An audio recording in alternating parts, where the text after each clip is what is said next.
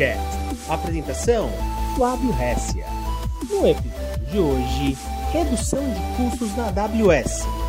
Participação: Fábio Ferragi e Eric Miller. Bom dia, amiguinhos da rede, como é que tá? Tudo em paz? Bom dia, boa semana. É... Estamos cheios de gente aqui hoje, né?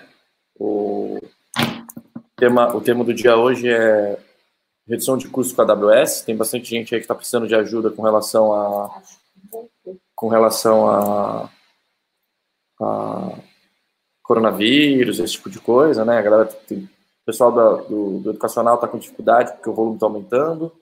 É, o, outras outras áreas, outras empresas aí estão com dificuldade porque o volume está diminuindo. Então é, a entrada de, de grana também está diminuindo. Então a gente resolveu dar uma adiantada aí, trazer é, redução de custo, começar a falar sobre redução de custo hoje como uma forma mais, um overview mais abrangente. Para isso a gente trouxe o Fábio Ferrage. O Fábio Ferrage faz bastante esse trabalho para a gente na da rede.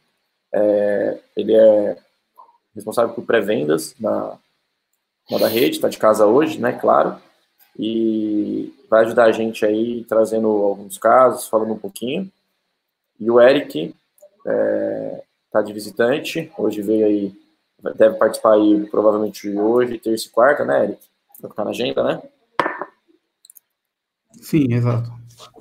Ferrari, fala um pouquinho, fala um pouquinho aí de você, jogo rápido. Vamos só tomar cuidado com o tempo aqui para a gente não estourar, que a gente tem estourado bastante. O pessoal tem, tem dado esses feedbacks aí, esse programa para ficar até as nove e meia.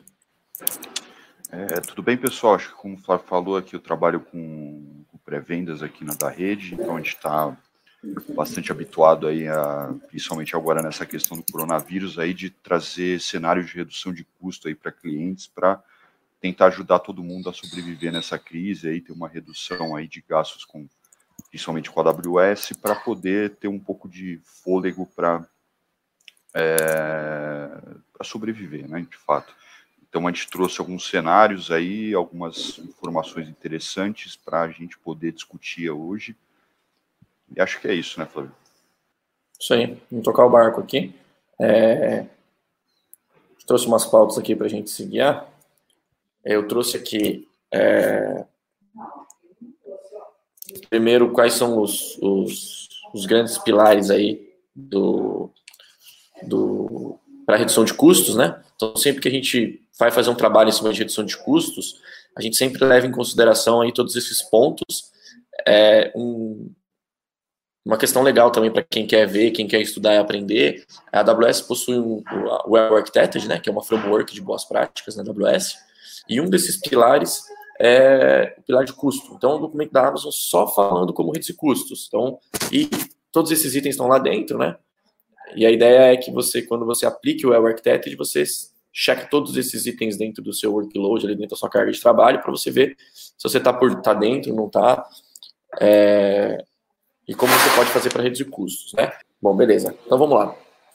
É, então esses são os grandes os grandes as grandes subdivisões da redução de custos dentro da AWS, né?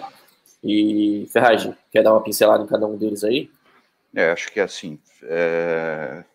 Existem várias estratégias em relação à, à redução de custos, né? Então, primeira coisa, você fazer exatamente essa primeira primeiro right sizing, mas é justamente você olhar a, o, o configuração, tamanho e é, gerações das suas instâncias, se elas estão de fato configuradas corretamente para você ter a melhor performance com a melhor redução de custos. Então você tem hoje uma diversidade muito grande de serviços dentro da AWS, que às vezes para o cliente fica até difícil de navegar, entender é, o que, que é mais adequado para a infraestrutura dele e o que, que, ele vai ter o melhor benefício versus a melhor, é, melhor custo em relação a todas as oportunidades de serviços e dentro dos próprios serviços, as diversidades de tipos que ele pode escolher.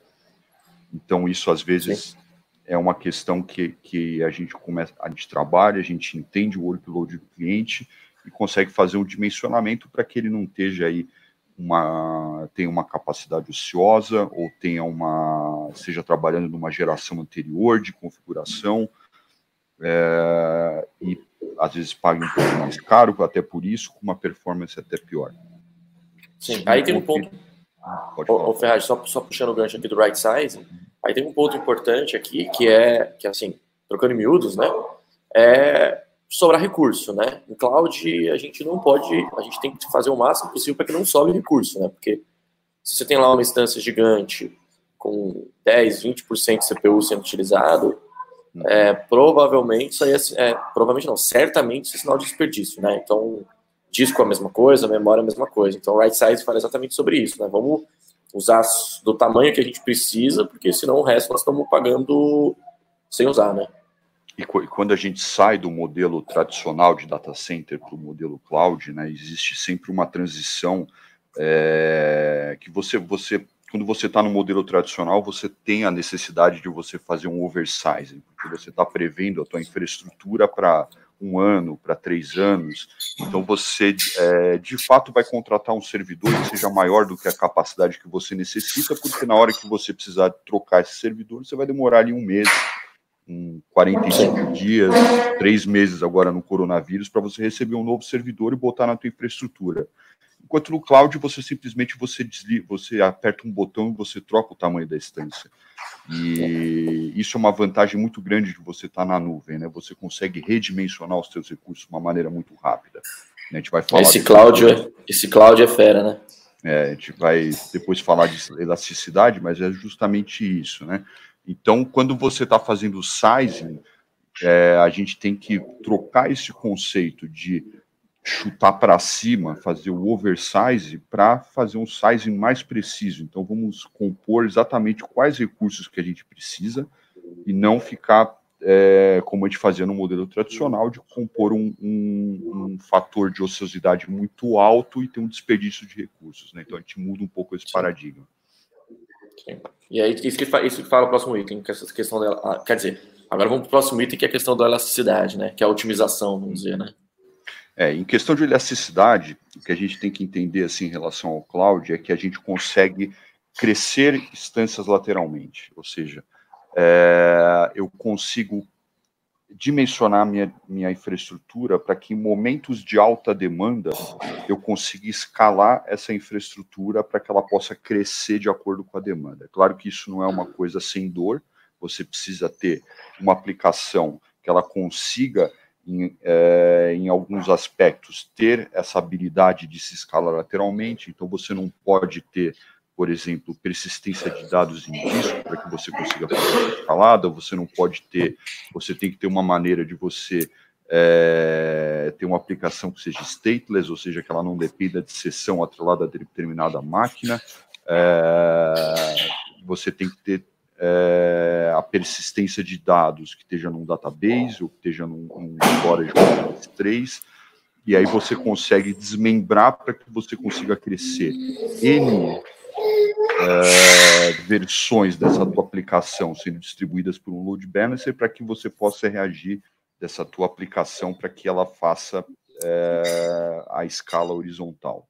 Né? Então, Sim, aí são, aí são os desafios da escalabilidade horizontal, né? não tem jeito, como você disse, tem vai, vai ter um custo ali de, né, de entender e fazer com que a aplicação funcione. Por isso que é muito importante a gente seguir esses preceitos aí de, de efemeridade, né, tentar não guardar nada no disco local da máquina, de preferência nada na memória da aplicação, guardar nada em memória é, da, da, aplicação para fazer com que CPU e memória consiga ser escalado, criando e apagando servidores, né? Uhum ter repositórios para que você possa fazer o deploy da tua aplicação, ou seja, na hora que você crescer para uma nova instância, você tem que buscar essa tua aplicação em algum lugar, né? Então pegar o código é, mais novo, né?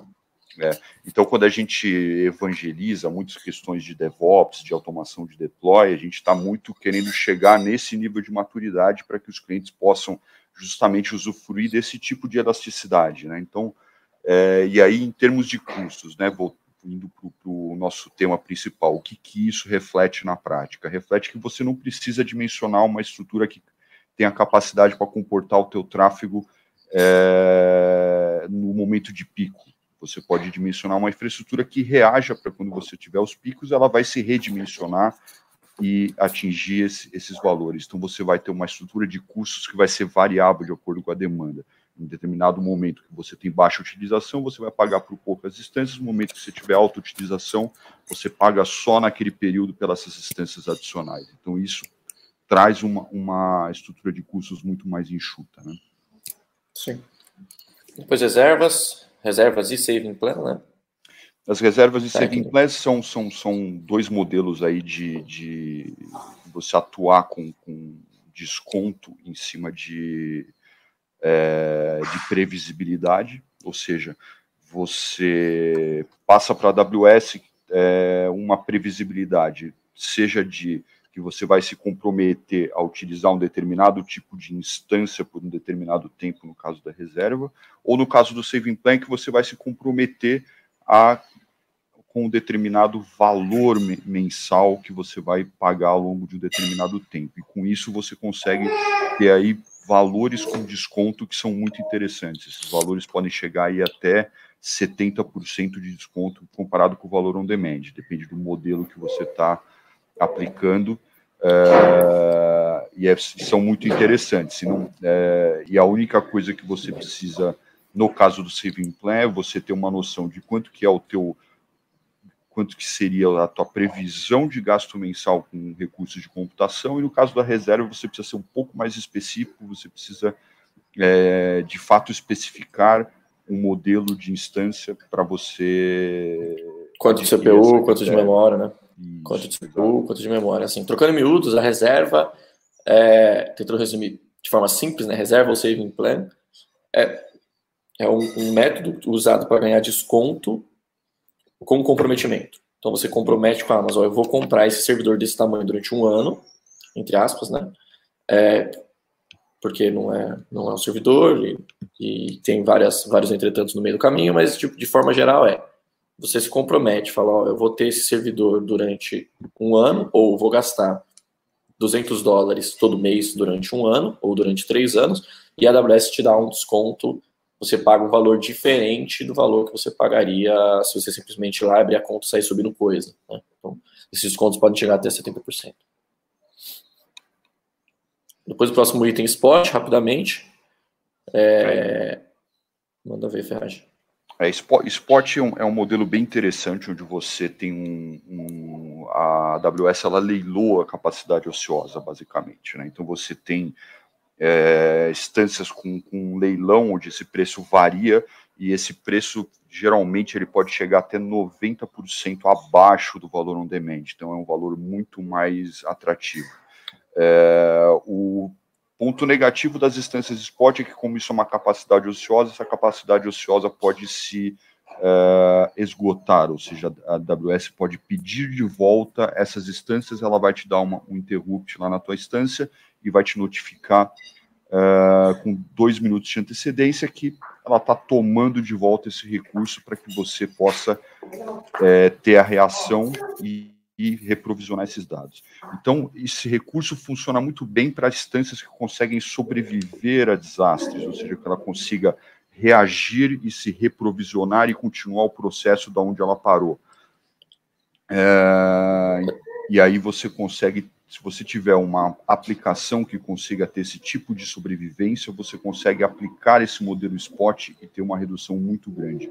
E aí você usar, por exemplo, de grupos de autoscaling para você fazer esse reprovisionamento muito rápido. Então, a partir do momento que essa instância é devolvida para a AWS, o teu grupo de autoscaling já está lá com, é, criando uma nova, é, que pode ser de novo no modelo spot, pode ser no modelo on demand, então você configura o teu autoscaling para você fazer esse reprovisionamento automático.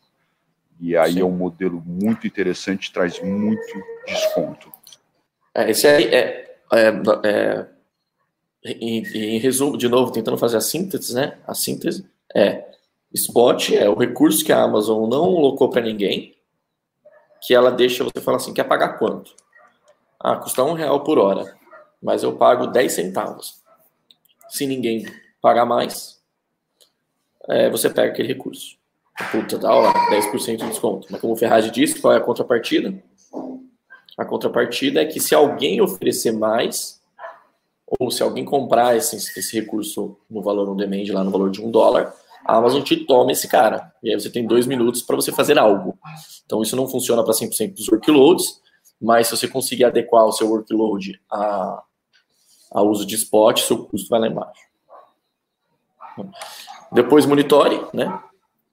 É, é, que aí as práticas, né, de você sempre estar monitorando os teus recursos, né, de uma maneira que você possa detectar que você tem é, é, capacidade ociosa, basicamente, né, então é sempre importante você criar é, thresholds para você poder receber notificações de que você está com os recursos ou acima da capacidade que você deveria, e aí você deveria partir para um, um upsizing, ou você está com uma ociosidade muito grande, você deveria pensar em redimensionar para baixo as instâncias. Então, a visibilidade da, da tua monitoração vai ser o que vai te dar ferramentas para você poder detectar esses estouros esses, é, e essas ociosidades. Então, Só lembrando é... que os workloads mudam, né? Os workloads Exatamente. mudam. Hoje a gente fez toda essa análise, daqui a três meses já muda. Se a gente não está acompanhando, monitorando e olhando isso continuamente, é... daqui a pouco você vai de novo estar tá defasado. Né? Exato. E depois investigue, né? Que aí tem a Amazon possui alguns recursos, o, maior, o mais utilizado deles é o Custom Explorer e, e aí o, o Ferraz pode falar um pouquinho mais sobre o Custom Explorer, se bem que vai, depois vai ter um slide para a gente falar especificamente sobre ele, mas acho que em resumo o Custom Explorer é a interface da um dashboard da Amazon onde você consegue controlar ali no detalhe cada um dos recursos que está sendo usado e tudo mais, né? Uhum. É, bom, vamos lá. É, então, falando de right sizing primeiro, né? Então, a gente trouxe aí né, um, um, primeiro cenário, né, que é uma questão de atualização de geração. Isso é uma coisa que a gente vê muito em workloads de clientes, onde é, a geração das instâncias estão desatualizadas e geralmente acarreta num, num valor mais caro um recurso não tão interessante. Então, é, o que, que, é a geração das instâncias? É a numeração, né? Então, quando você tem a família lá, que são os C3, C5, T2, T3, esse número se refere à geração que essa instância representa.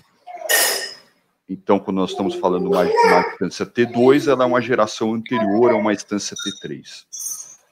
Geralmente, essas instâncias elas têm um custo menor quando você é, faz o upgrade de geração, tá? Então eu trouxe alguns casos aí, eu trouxe algumas instâncias aí em São Paulo, com, é, em São Paulo com Linux, eu trouxe uma instância aí em, em Windows em Norte Virginia, e aí a gente consegue ver uma comparação de valores entre instâncias que estão em gerações anteriores, então C3, T2, M4, contra gerações mais atuais, C5, T3 e M5. E a gente consegue observar que esse valor, ele às vezes pode representar um valor considerável só por você fazer a troca do, da geração. Isso é uma troca super simples, geralmente, isso você, na própria console, você consegue lá e trocar a geração.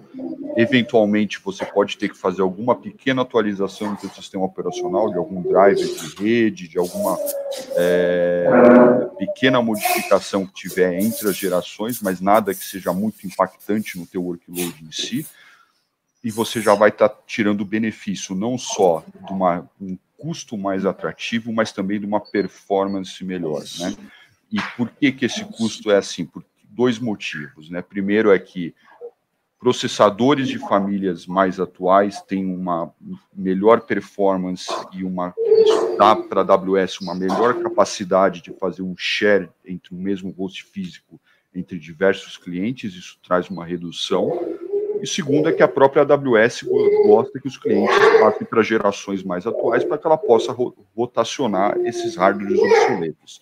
Então, esses dois motivos fazem com que exista uma motivação adicional para que você faça esse upgrade de geração. Existem algumas Exato. exceções, né, que são é, quando você tem instâncias em Windows que são o, a, o software do sistema operacional é licenciado por cores, e às vezes, quando você tem uma transição de geração, você pode ter um aumento do número de cores, né? Por exemplo, uma T2 small para uma T3 small, nós estamos falando de um core versus dois cores. E aí, quando você faz, quando você está no Windows, você tem um aumento do valor de licenciamento quando você faz isso, e às vezes não pode não valer a pena essa transição. É, mas aí talvez tem, isso aí tem que ser analisado, talvez você subir a família, mas ao invés de usar uma T3 small ou uma T3 médium, usar uma T3 small, né? Talvez ela compense na performance, né? Talvez Exatamente. você pegue uma, uma instância de tamanho menor, mas da geração mais nova, né? É, trocando miúdos aqui, é mais ou menos como você pegar lá um Pentium 3 e trocar por um Pentium 4, é, pagando menos por isso. Né? Não é que você vai pagar menos por isso, é porque talvez o Pentium 3 ele tivesse dois core, ou um HT lá. Se bem que o Pentium 3 não tinha HT, mas é, só, só para a gente imaginar. Então, como um processador ele era muito mais lento e outro processador ele é mais rápido, para a AWS ele gasta a mesma energia, talvez menos. É, e talvez ele tenha mais cores. E esses cores lá, quando a Amazon entrega as instâncias, ela tem cores, né? Então, talvez para a AWS também tenha um menor custo. Então, é uma conta que funciona, que é bom para todo mundo, né? A AWS, você, você paga provavelmente um pouco menos, que a maioria dos casos você paga um pouco menos, para ter uma performance muito melhor. É, e aí você pega esses exemplos como esses aqui. Então a gente pega lá uma instância do tipo que o, que o cliente tinha lá uma instância do tipo C3 4x Large, pagava 1,30 a hora, né, 1 dólar e 30 a hora, uma instância grande, né, que dava 967 dólares no mês. É, e aí ele migrou para duas gerações acima, né? Então o valor era 1.3 passou para 1.04 dessa instância. Isso aqui é, é, um exemplo de uma instância, né? A, C, a, a C 4x large, né? Que foi de 3 para 5. E aí a gente tem um, um ganho é, que, que, que tá aí na, na subtração de 967,20 para 779,71, que é o preço que era e o preço novo, simplesmente desligando a instância, mudando o tipo, ligando ela novamente, como o Ferrari falou, talvez tenha que atualizar algum driver, porque você está mudando o hardware, né, o hardware virtual, mas o hardware, na verdade, até o hardware físico nesse caso, né, uhum. e é, é, a sensação é de um reboot, né, de você desligar e ligar aquele recurso, mas você tem um baita ganho, além de você ter uma performance aqui que de C3 para C4, imagino que vai lá para casa dos deve ir lá para casa de uns 30%, né, o Ferragem, uns 20, 30% nessa, nessa mudança de, geração, de duas gerações. Às vezes, quando a gente faz isso para clientes, a gente, ao longo, ao longo prazo, a gente avalia, obviamente, essa transição e como que vai se comportar esse novo recurso, e, eventualmente, só pela transição de família, isso já possibilita que ele possa fazer, inclusive, um downsizing dessa instância, né? Então, Exato. você tem um ganho de performance, e aí a tua aplicação passa a trabalhar com uma ociosidade maior, e aí você consegue ter uma, uma capacidade de fazer uma, uma, uma nova redução, né? Exato. Então você muda o tipo, você muda o tipo, né? Então você muda o tipo deixa, e põe para rodar. Quando vai rodar, aquele tipo ele é mais eficiente. É a mesma coisa que trocar um notebook velho para um notebook novo. Aí aquele notebook é muito melhor, só que no caso da AWS, não é um notebook, é uma máquina virtual que está levando seu workload, que antes estava ali com 70%, 80% de uso, você muda para uma família mais nova, ele cai para 50%, 40% de uso. E aí, em função disso, você pode ir lá e diminuir o tamanho dele para uma mais barata, sendo dessa nova família. E, e aí o ganho é ainda maior, né? E aí isso varia de caso a caso, né? Nós estamos falando aí desse, desse caso das instâncias C, nós estamos falando aí de 20% de redução, isso não é, não é irrelevante. Pouco. Não é pouco, né? né? É, é, e nas instâncias T, que são mesmo essas instâncias pequenas, nós, nós conseguimos, conseguimos reduzir 10% só fazendo essa pequena transição entre famílias. Né? Então, isso é, é, é uma pequena mudança que traz grandes resultados. Exato. É aquela história, né? É um tiro curto, né? Então, você é uma dívida pequena que você paga ali, um problema fácil de fazer, né? Diferente dos outros, de alguns outros pontos que são mais complexos, mas esse aqui, em geral, ele é fácil de fazer, só requer conhecimento e, e um pouquinho de tempo ali em cima da analisando o workload e aí a troca é muito singela, né? Não tem grande esforço aí, não mexe na aplicação, nada disso, né? Exato. Então aí tá o, o cálculo aí das reduções, né? As reduções em preço, só que a performance a gente tem um ganho de, de 10, 15, 20, 30% no, na performance, o que aumenta ainda mais a redução. Exatamente.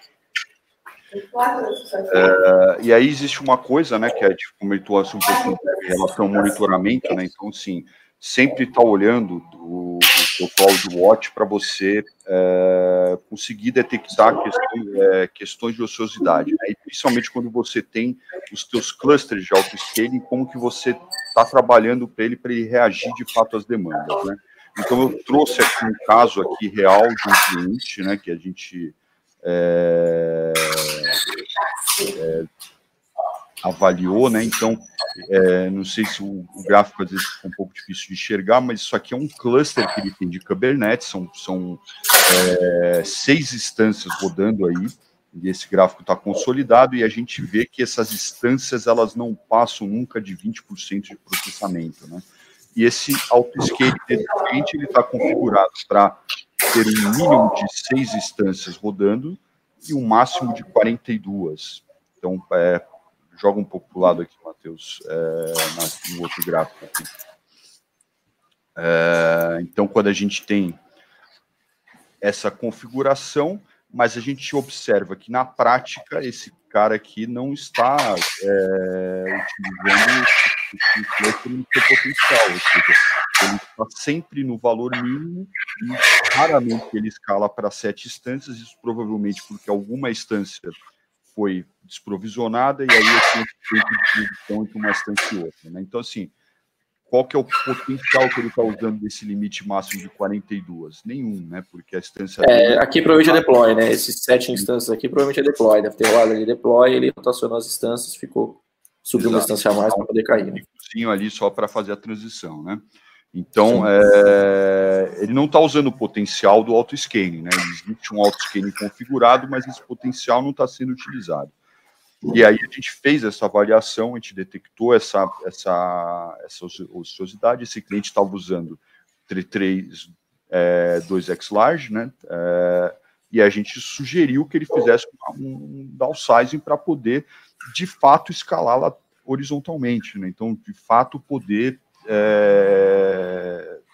As máquinas ficarem apagando e ficarem é... sendo criadas e apagadas sob demanda, né? Exato. Nessa brincadeira, nós, nós, nós conseguimos aí de 750 dólares em cima do, do, do workload do cliente. Então, assim, é, é bem substancial, né? Aí o é, Flávio impostos, fora impostos, mais conhecido como 700 e, 3 mil 788 dólares, ou reais. Então, esse é o, é o custo de você ter né, é, recursos que, de computação que não estão sendo usados. Né? E aí existem também outros recursos que também, às vezes, são, são mal aproveitados. Né? Às vezes a gente vê muito, o cliente vai lá e, e para uma instância, né? dá um stop na instância. E aí, naturalmente, ele não está sendo cobrado por esse custo de CPU e memória, mas ele está sendo cobrado por aquele disco EBS que ficou associado àquela máquina. Então, quando você para uma instância e você não pretende é, religar essa instância num, num futuro breve, o ideal é sempre você fazer um snapshot, se você quiser salvar alguns dados desse disco, armazenar esses dados de snapshot e funcionar o disco, senão você, enquanto aquele disco estiver provisionado na interface, você vai estar pagando por ele, e ele, ele vai ter aquele custinho ali que é, que não pode não ser tão custinho, né? Que pode não ser tão custinho, né? A gente tem caso aí de escala, né? é, discos, gran discos grandes, ou muitos discos pequenos, ou discos é, caros, né? Porque você pega lá um disco com IOP provisionado, eles são é, bem caros, né? Então, é.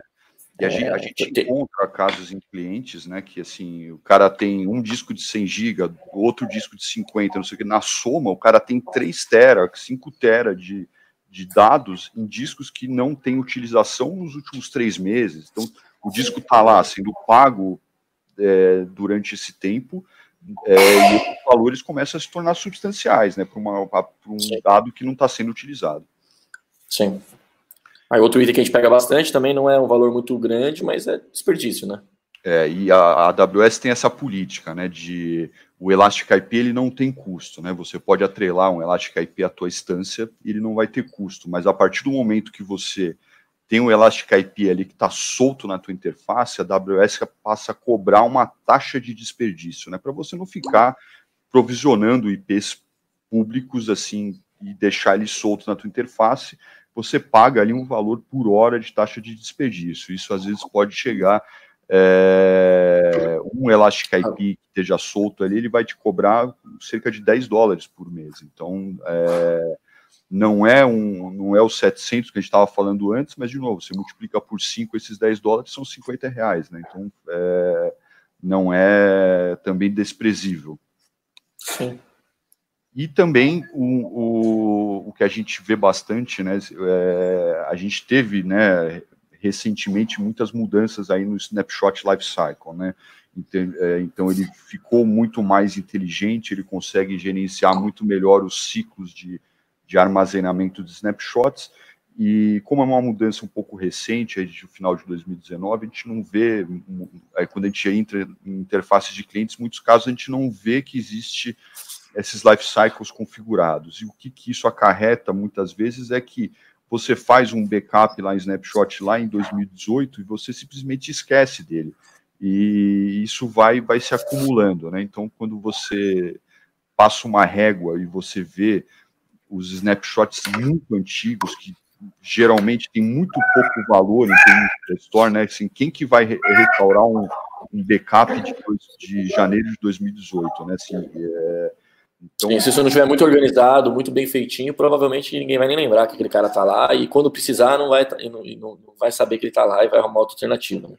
Esses dados vão é. se acumulando, né? Se você não tem uma reciclagem desses dados, eles vão se acumulando e você tá pagando ali um preço de storage ali equivalente a um S3 standard, né? Então, se for um Exato. dado você de fato precisa armazenar, você teve uma virada de um sistema e aí você quis manter uma cópia porque você sabe que você pode voltar, é, alguma mudança substancial na tua rede que você quer manter esse backup, o ideal é você jogar às vezes ele para um Glacier, né? Jogar para um Glacier Deep Drive, alguma é, tier de armazenamento seja ainda mais barato. Do contrário. É, lembrando que eu, é só, só um adendo, Ferragem, o snapshot eu vou falar de preço de Norte Virginia, que é o que eu tenho na cabeça. O snapshot, ele custa, ele faz uma abstração para S3, manda para S3, ele custa 5 centavos por giga por mês. Ah, é só o dado útil, né, diferente do dado provisionado. Por isso que é tão importante, se você tem um volume sem uso, um disco, um HD na Amazon, assim, um EBS sem uso, que você converta ele para snapshot, porque além dele passar de um valor maior para um valor menor, então exemplos de disco SSD na Amazon, geral, o disco SSD mais econômico custa 10 centavos. Quando você manda e converte ele para snapshot, você está economizando metade, só que, além disso, você tem uma compressão do dado e você só paga pelo dado efetivamente utilizado. Ou seja, se você fizer vários snapshots sequenciais, sei lá, você tem o primeiro snapshot, você gastou, o seu disco era de 1 tera, mas tem 100 GB, você só vai pagar pelos 100 GB. Uhum. É, ainda comprimido, então vai dar uns 80. Se amanhã você fizer um novo snapshot, você não vai pagar pelos 80 de novo, você vai passar a pagar pelo incremento. Então, é, fazer snapshot já é uma baita redução. Né? Agora, quando você, mesmo 5 centavos por giga por mês útil, vai ficando caro ao longo do tempo se você não tem uma política de, de, de life cycle, como o Ferrari disse. Então, life cycle é o que? É configurar, eu quero 7 backups. Eu quero backup de 7 dias. Só que part... quando tiver o, o, oitavo dia, vai ser apagado. Né? Então, conforme o tempo vai passando, esses backups vão sendo rotacionados. Né? É, isso faz com que você efetivamente tenha o backup da política que você quer e precisa. Né? É, então, o lifecycle é importante. Um outro, um outro ponto é: putz, chegou uma hora que tem um volume muito grande de arquivos muito antigos. O snapshot, mesmo sendo 5 centavos, nesse modelo que a gente falou, ele vai ficar caro. Então, é, aí faz sentido você mandar para um tier mais econômico ainda. Por exemplo, o Glacier chega a cobrar 0,00009 centavos por giga por mês. Então aí se você usar a estratégia de mandar esse cara para um, um, disco de arquivamento, você vai gastar muito menos do que você gastaria com os snapshots, mesmo é, ele sendo mais econômico o disco, né? E isso se for extremamente necessário você manter esses dados, né? O que geralmente não é, né? Assim, quando você está falando de snapshot, geralmente o que vale é para você refazer um backup que seja recente, né? Então, você restaurar um, um momento de, de problema do, na, tua, no, na tua infraestrutura. Então, é, é, o ideal é raramente é... a política de snapshot, raramente a política de snapshot é para esse para backup, né? Normalmente é, é para mais você tira o snapshot, você tira o, o, o disco inteiro, né? Se o seu dado está no banco, se o seu dado está no servidor de arquivos e tal, você está gravando praticamente só o estado da instância, né? Para a maior parte dos casos. Então, é, e aí o ideal é justamente isso que o Flávio falou, né? Você usar essa política de life cycle para você poder não só executar esse, essa, essa, é, essa é, armazenamento desse, de, de, desses dados, como também rotacionar e, e, e, expirar esses dados de acordo com a política que você definiu. Sim. Aqui eu trago uh, tem um gráfico bastante interessante, né? Agora falando de elasticidade.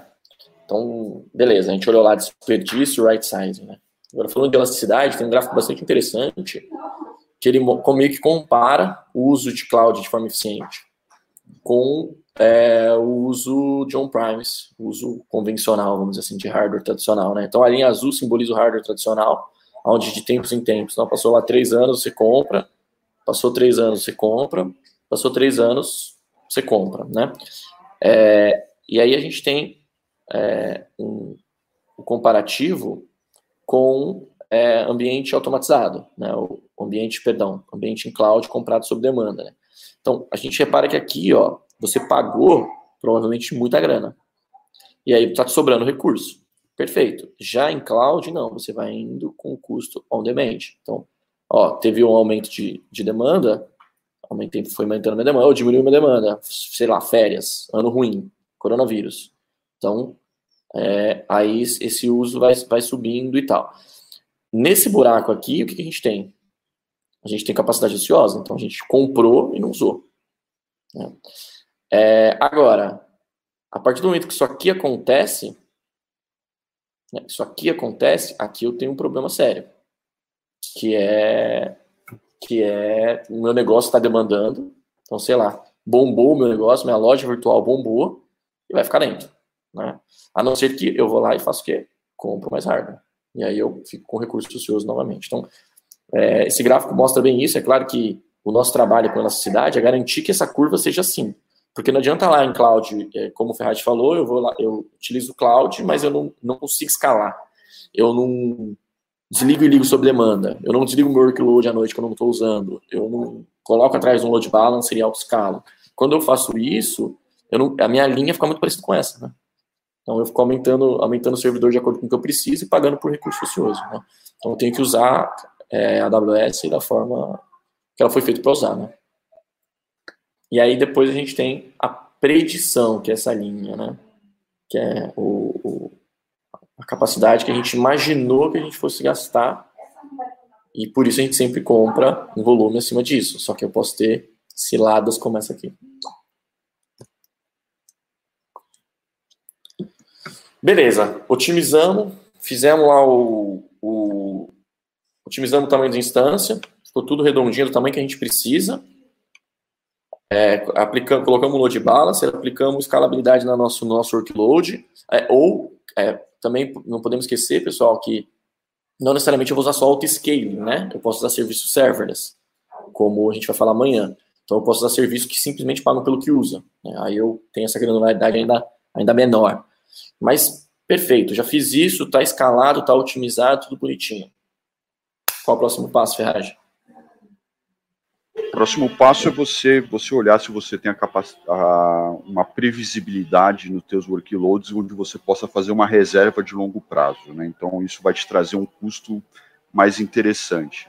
É, por exemplo, se você tem um workload que você não tem a, a a intenção de trocar, pelo menos não de trocar de família, é, você já pode partir para um comprometimento desse workload por 12 ou 36 meses e você vai ter um valor bem com desconto em cima disso. Então você pode ter opção aí de pagamento com ou sem upfront, isso vai aumentar ou diminuir o teu desconto e só que aí o, o, o, lado negativo é que você vai ficar amarrado com, com essa instância, ou pelo menos com essa família de instância, por esse prazo contratual, né? Sim. É... Então, se você, é, então, é, assim, comprei uma reserva, Ferragem. Foi lá, estou usando uma reserva com 16 GB de memória, 4 CPUs. Puta, é isso que eu preciso, é isso que eu preciso foi lá, comprei, é, peguei essa reserva. Cara, tá rodando bem, tudo bonito, tudo funcionando. Putz, mudou a regra do jogo. Vou ter que desligar esse workload, esse sistema vai ser descontinuado. O que, que acontece? se você tiver uma reserva, né? É, se, é, o, o, que você vai ter que fazer, você vai ter que usar essa tua reserva em algum outro workload, ou você existe a opção de você fazer um leilão dessa reserva no marketplace da própria AWS. É... Tá trocando miúdos, assim, trocando miúdos, no, é, se eu não fizer nada, é, eu continuo pagando ele, certo? Continua pagando, continua pagando, exatamente. Isso, você, reservou, opções... você se comprometeu com a AWS, você pagaria por 12 meses aquela instância. E por isso Sim. você está pagando um preço bem menor. Pode chegar até a 70%, 80% de redução de custo, dependendo da instância. Ah, então, e, é... dependendo, e dependendo do, do, compromisso, né? Dependendo do compromisso e dependendo também se eu vou pagar adiantado ou não, né? Exato. É. Os contos são maiores, né, adiantado, né? É, se você pagou adiantado, já era, você já está pago, né? Então você tem que utilizar aquele recurso. Sim. É, e aí tem essas outras opções que você falou, né? Eu posso pegar e reenquadrar, talvez, pô, não estou usando aquela instância naquele workload, mas tem um workload ali que está já quase precisando aumentar, eu posso usar essa, esse, essa reserva ali. É, ou você tem a opção de vender para alguém que queira, né? Então, ó, eu tenho.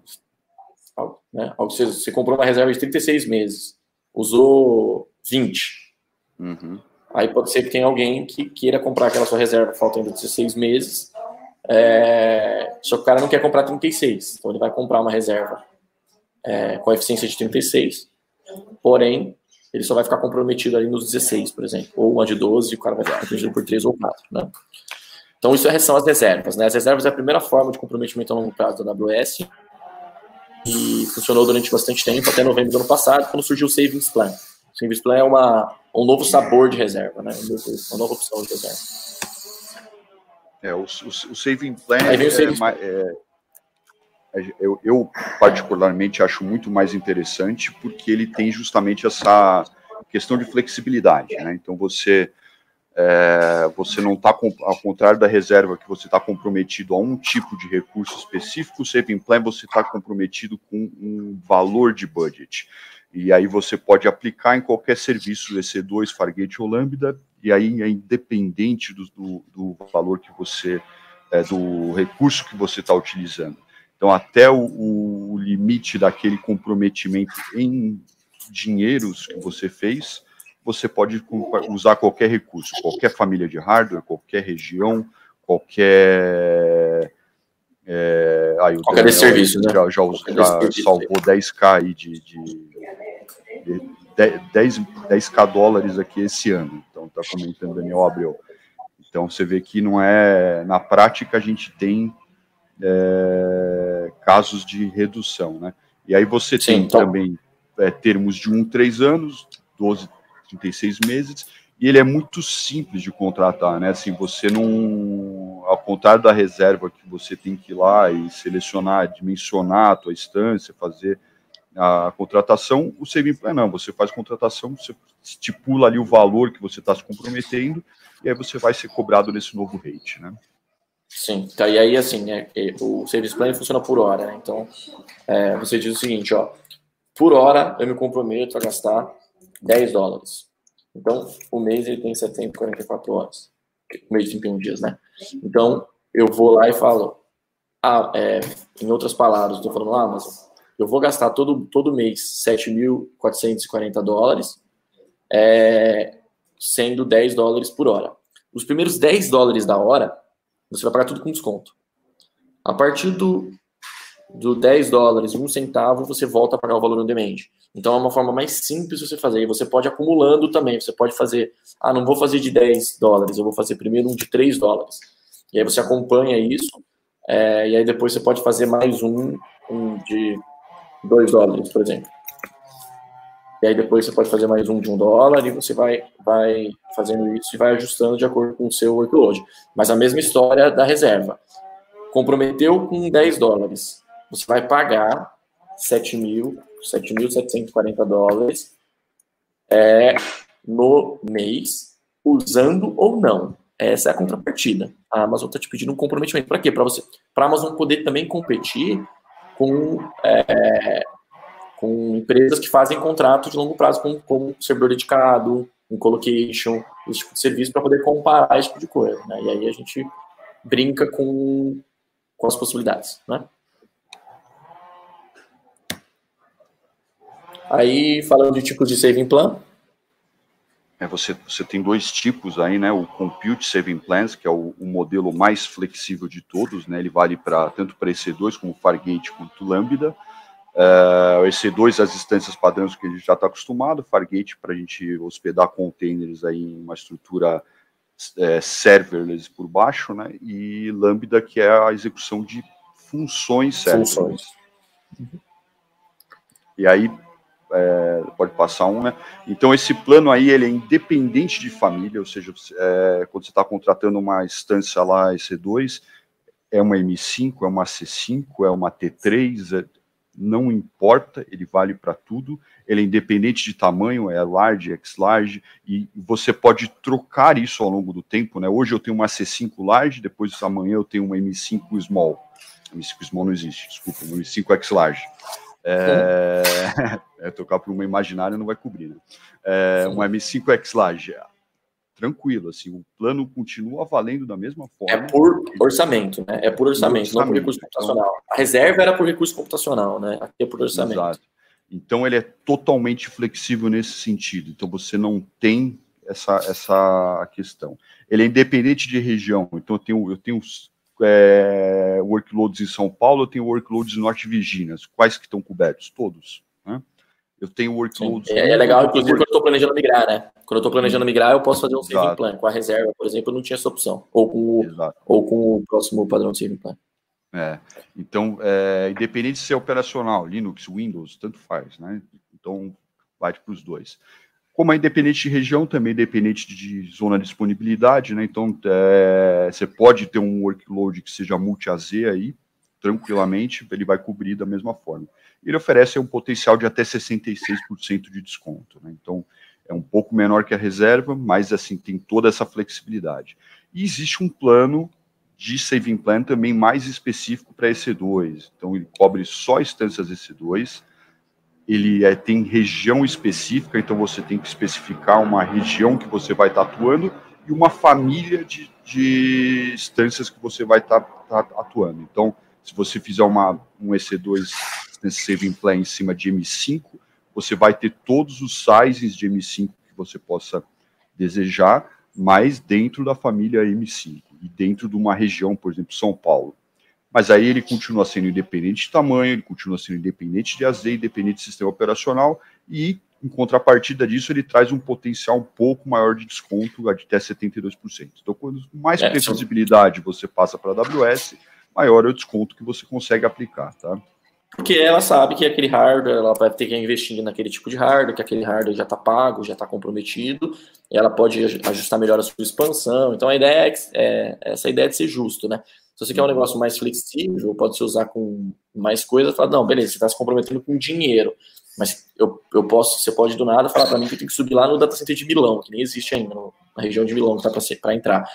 Se você vai usar esse saving, saving plan aqui ou lá, você tira um pouco esse, essa previsibilidade, de planejamento da Amazon, compensação ela te dá um desconto menor. Né? Isso aí. Então, a gente trouxe alguns cases aí, né? Então, assim, é, é, um case hipotético de novo, né? Então, instâncias aí estão é, normalmente um pouquinho C5, T3, M5 é, e alguns é, alguns recursos em cima de Fargate, onde você paga por, por hora de uso de vCPU e por hora de uso de memória vezes para quem não sabe, é, para quem não sabe, Fargate é container como serviço, tá? Enquanto o EC2 ele é, ele é VM como serviço, o Fargate ele é container como serviço, ou seja, você paga só pelo, pela memória CPU executada naquele container, pelo período que ele é executado. É, e Lambda é função como serviço, né? Então é um exe que você sobe ali, roda só uma função específica ou algumas funções específicas e uma vez executado ele, ele ela morre e você paga só por aquilo. Todos eles são cobertos pelo Save Plane Compute. Exato. Então você tem aí um custo, vamos supor que a gente tivesse esse workload exemplo aí, nós teríamos um custo de computação aí de 3 mil dólares mais ou menos por mês, né, 2.957. E aí a gente pode aplicar em cima dele um valor de saving plan, que seria, dar uma clicada aí, Flávio. Então, aplicando por um ano, a gente passaria aí dos 2.900 para 2.300 dólares, né? Então a gente tem uma redução aí de é, 7.800 dólares nesses 12 meses de contrato.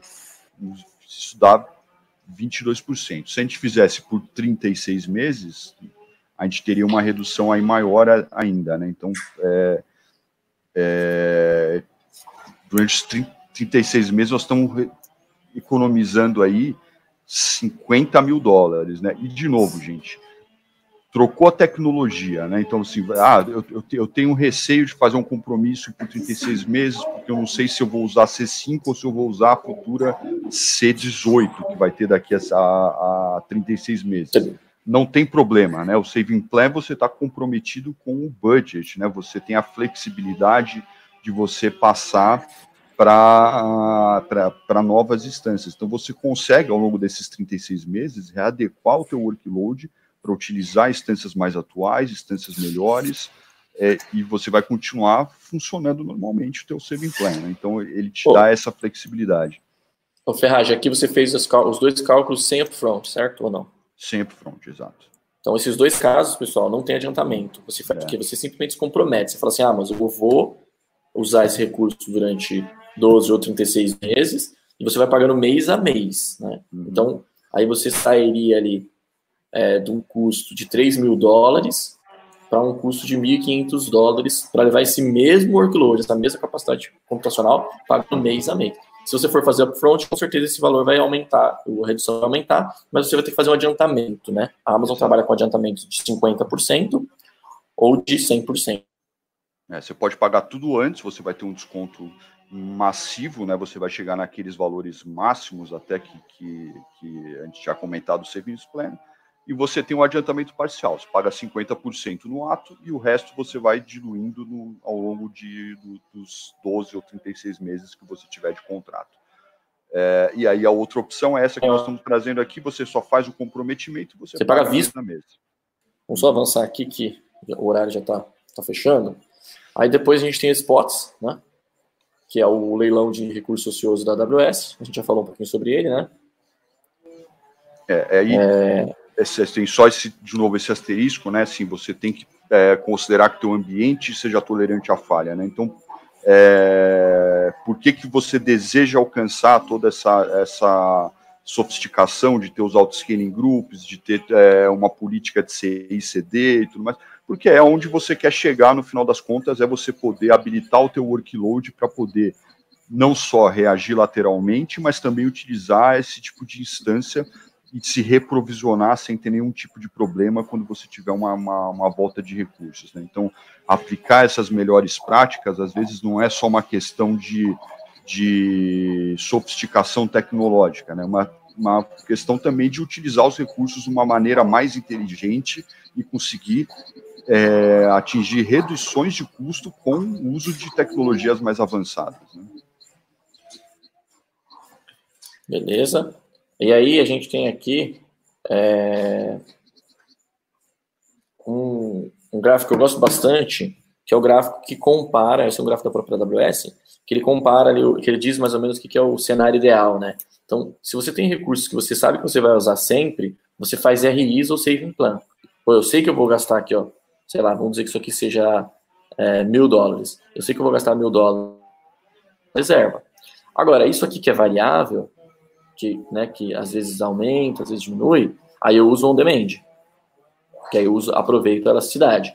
Agora, para workloads específicos, onde eu tenho, onde é possível, onde meu workload suporta, onde eu uso stateless, né, onde eu tenho workloads tolerante a falha, como, sei lá, um workload de processamento bruto de imagens, que se eu perder uma instância não tem problema, porque eu processaria aquilo ali em algumas horas, vai talvez demorar dois minutos a mais não vai mudar nada para o meu workload, né? Aí eu uso o Spot. É, é, um exemplo de que você pode usar Spot, assim, é, por exemplo, é processamentos batch que você consegue fazer um paralelismo, né? Então, o, Exato. É, cara, você, você ia rodar o teu, o teu, esse o teu processamento batch em 18 horas, mas você consegue paralelizar em 18 instâncias. Então você contrata 18 instâncias de spot, roda ali uma hora e, e se morrer Talvez uma, uma falhar outra, é, entendeu? Assim, então, Talvez fique em duas, né? Talvez fique em duas horas, né? Exato. Então assim vai ficar muito mais, né? É, vai ficar muito mais barato, né? Sim, sim. É, aí que tem uma outra opção, um outro, uma outra opção da AWS, que é o uso do autoscaling, ele é simulado aqui, né? Então a gente tem lá é, a capacidade, o pico da capacidade, que eu, normalmente eu faço no on-premise, né? Eu contrato a hardware, é, e aí eu tenho, eu compro tudo, só que a minha, a minha o meu consumo está aqui. Um pouco parecido com aquele gráfico que a gente mostrou. Aí depois eu tenho o uso de autoscaling, que é o quê? Criar e apagar a máquina sob demanda, né? Então eu crio uma máquina, então a minha demanda está aqui, eu crio a minha máquina e eu vou, isso aqui num, num intervalo de minutos, né? E eu vou dando esse efeito. É, depois, quando é, se eu trabalhar com autoscaling preditivo, né? A AWS possui o AWS Autoscaling, que é um, uma, um outro sabor de autoscaling, que ele possui predição, ou seja, ele usa inteligência artificial para determinar quando seu workload está subindo e está descendo. E aí ele, ele starta a sua instância antes, né? Então eu tenho aqui um, um uso efetivo melhor ainda do meu recurso. Opa, peraí, estou pegando com o mouse. Um uso efetivo melhor ainda, né? E quando eu uso serverless, que é Lambda, Fargate, esse tipo de serviço, aí a minha, a minha linha amarela, ela seria encostada com a linha, com a linha branca, saca? Então, eu teria é, praticamente o gasto efetivo do que eu realmente estou usando. E aí, assim, eu, vou até aproveitar esse gancho desse, desse gráfico, onde é a pergunta aí do Fábio Câmara, né, de como planejar momentos de pico, né? E aí o que a gente recomenda, assim, é, é não planejar, né? É o, o, planejar é... O ideal é você reagir a momentos de pico, né? Você ter um workload que consiga é, se redimensionar de acordo com a variação da tua demanda. Esse é o cenário ideal.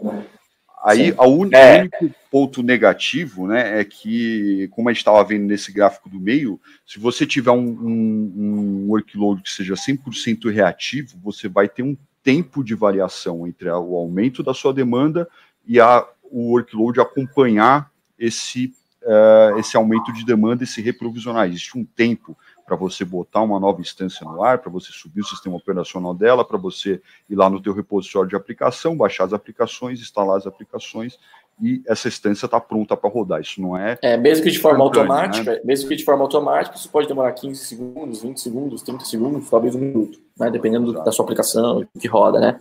Hum, Exato. Dependendo então, do, da última versão que você tem do teu da tua MI, quanto que ela está atualizada, quantos pets tem aplicados, né? O que, que vai ter que ser. Então, por isso que é sempre importante né, você ter essas políticas de, de refresh e tudo mais. Mas aí. É, mas o que o Ferraz quis dizer é isso: é, é, é, é, não, é que não, é, não é que não é planejar, mas assim, é você ter um plano vivo. Né? Então, é, é. uma aí, vez que o CPU aumentou, pra... você sobe mais para mitigar um pouco isso, né, e aí entra um pouco a questão de planejamento, né, é você tem, obviamente, comportamentos distintos, você, geralmente o cliente, ele tem uma noção de quais são horários de pico que a aplicação dele sofre mais acessos, né, então, é, a tua aplicação, geralmente, de madrugada, vai ter um acesso ínfimo, mas chega, entra no horário comercial, geralmente você pode ter um caso que às 8 horas da manhã você tem um, um pico de acesso, que todo mundo chega no escritório, não agora que está no coronavírus, mas o, normalmente o pessoal chegava no escritório, vai lá, abre a aplicação do Bankline, né? Bancos são muito, exemplo, muito nisso, né? Um pico muito grande de manhã, das 8 até 9 horas, e o que, que você consegue fazer? Você consegue ajustar os teus auto-scaling groups, você tem um valor mínimo de distância, então você consegue preditivamente você vai ter um valor mínimo de instâncias que você vai estar rodando no horário de madrugada e através de um script lambda ali você automaticamente você troca esse valor mínimo para um, um, valor um pouco maior a partir do momento que você já tem a demanda e você já vai estar preparado para assumir esse tráfego que era pre, é, no, no, no, caso do autoscaling, no, no caso do autoscaling, é, no caso do autoscaling nem precisa mais de lambda, já tem essa opção do lifestyle, do, do schedule lá no próprio, já está na console lá, você vai lá e coloca, ó, quero duas instâncias de madrugada, 8 horas da manhã eu quero 10. Então esse é o se schedula mesmo. Mas daria para fazer com lambda também, se você quiser automatizar. É, agora, aqui eu estou fazendo o quê? Aqui eu estou schedulando, né? Não é tão inteligente. Aí depois eu passo para um outro nível, que é usar política baseada em CPU, baseada em memória, baseada em rede, baseada em métricas de negócio. Então, a gente teve um caso bem interessante um cliente que, quando o número de TEDs passa de 100 TEDs por minuto, cria uma instância nova. Né? Então você faz esse ajuste fino para que você escale antes de você gastar o todo, total seu recurso. Você pode criar as métricas customizadas também. Então, você pode é, utilizar qualquer métrica, seja ela técnica ou de negócio. E aí, por último, pessoal, só para fechar que a gente já estourou o tempo, é, de novo, né?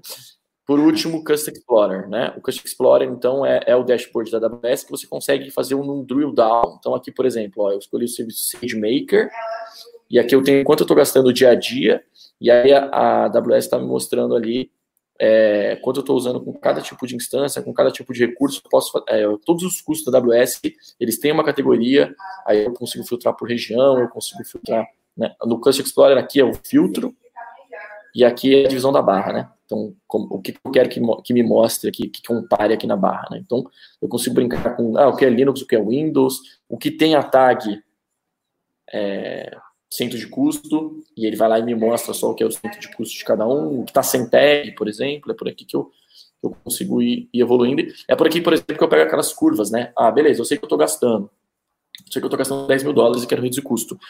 Mas o que, que, eu faço? Eu venho aqui, olho, separo por serviço e vejo qual é o serviço que está onerando. Ah, eu vi que é EC2, entro dentro de EC2.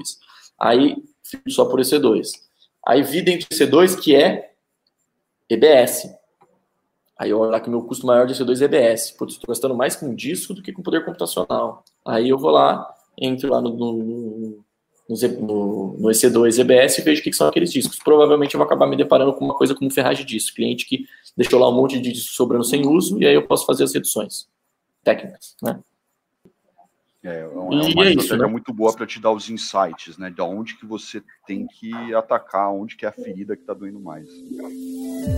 Você ouviu mais um episódio da Da Redcast, uma apresentação de Flávio Hessian.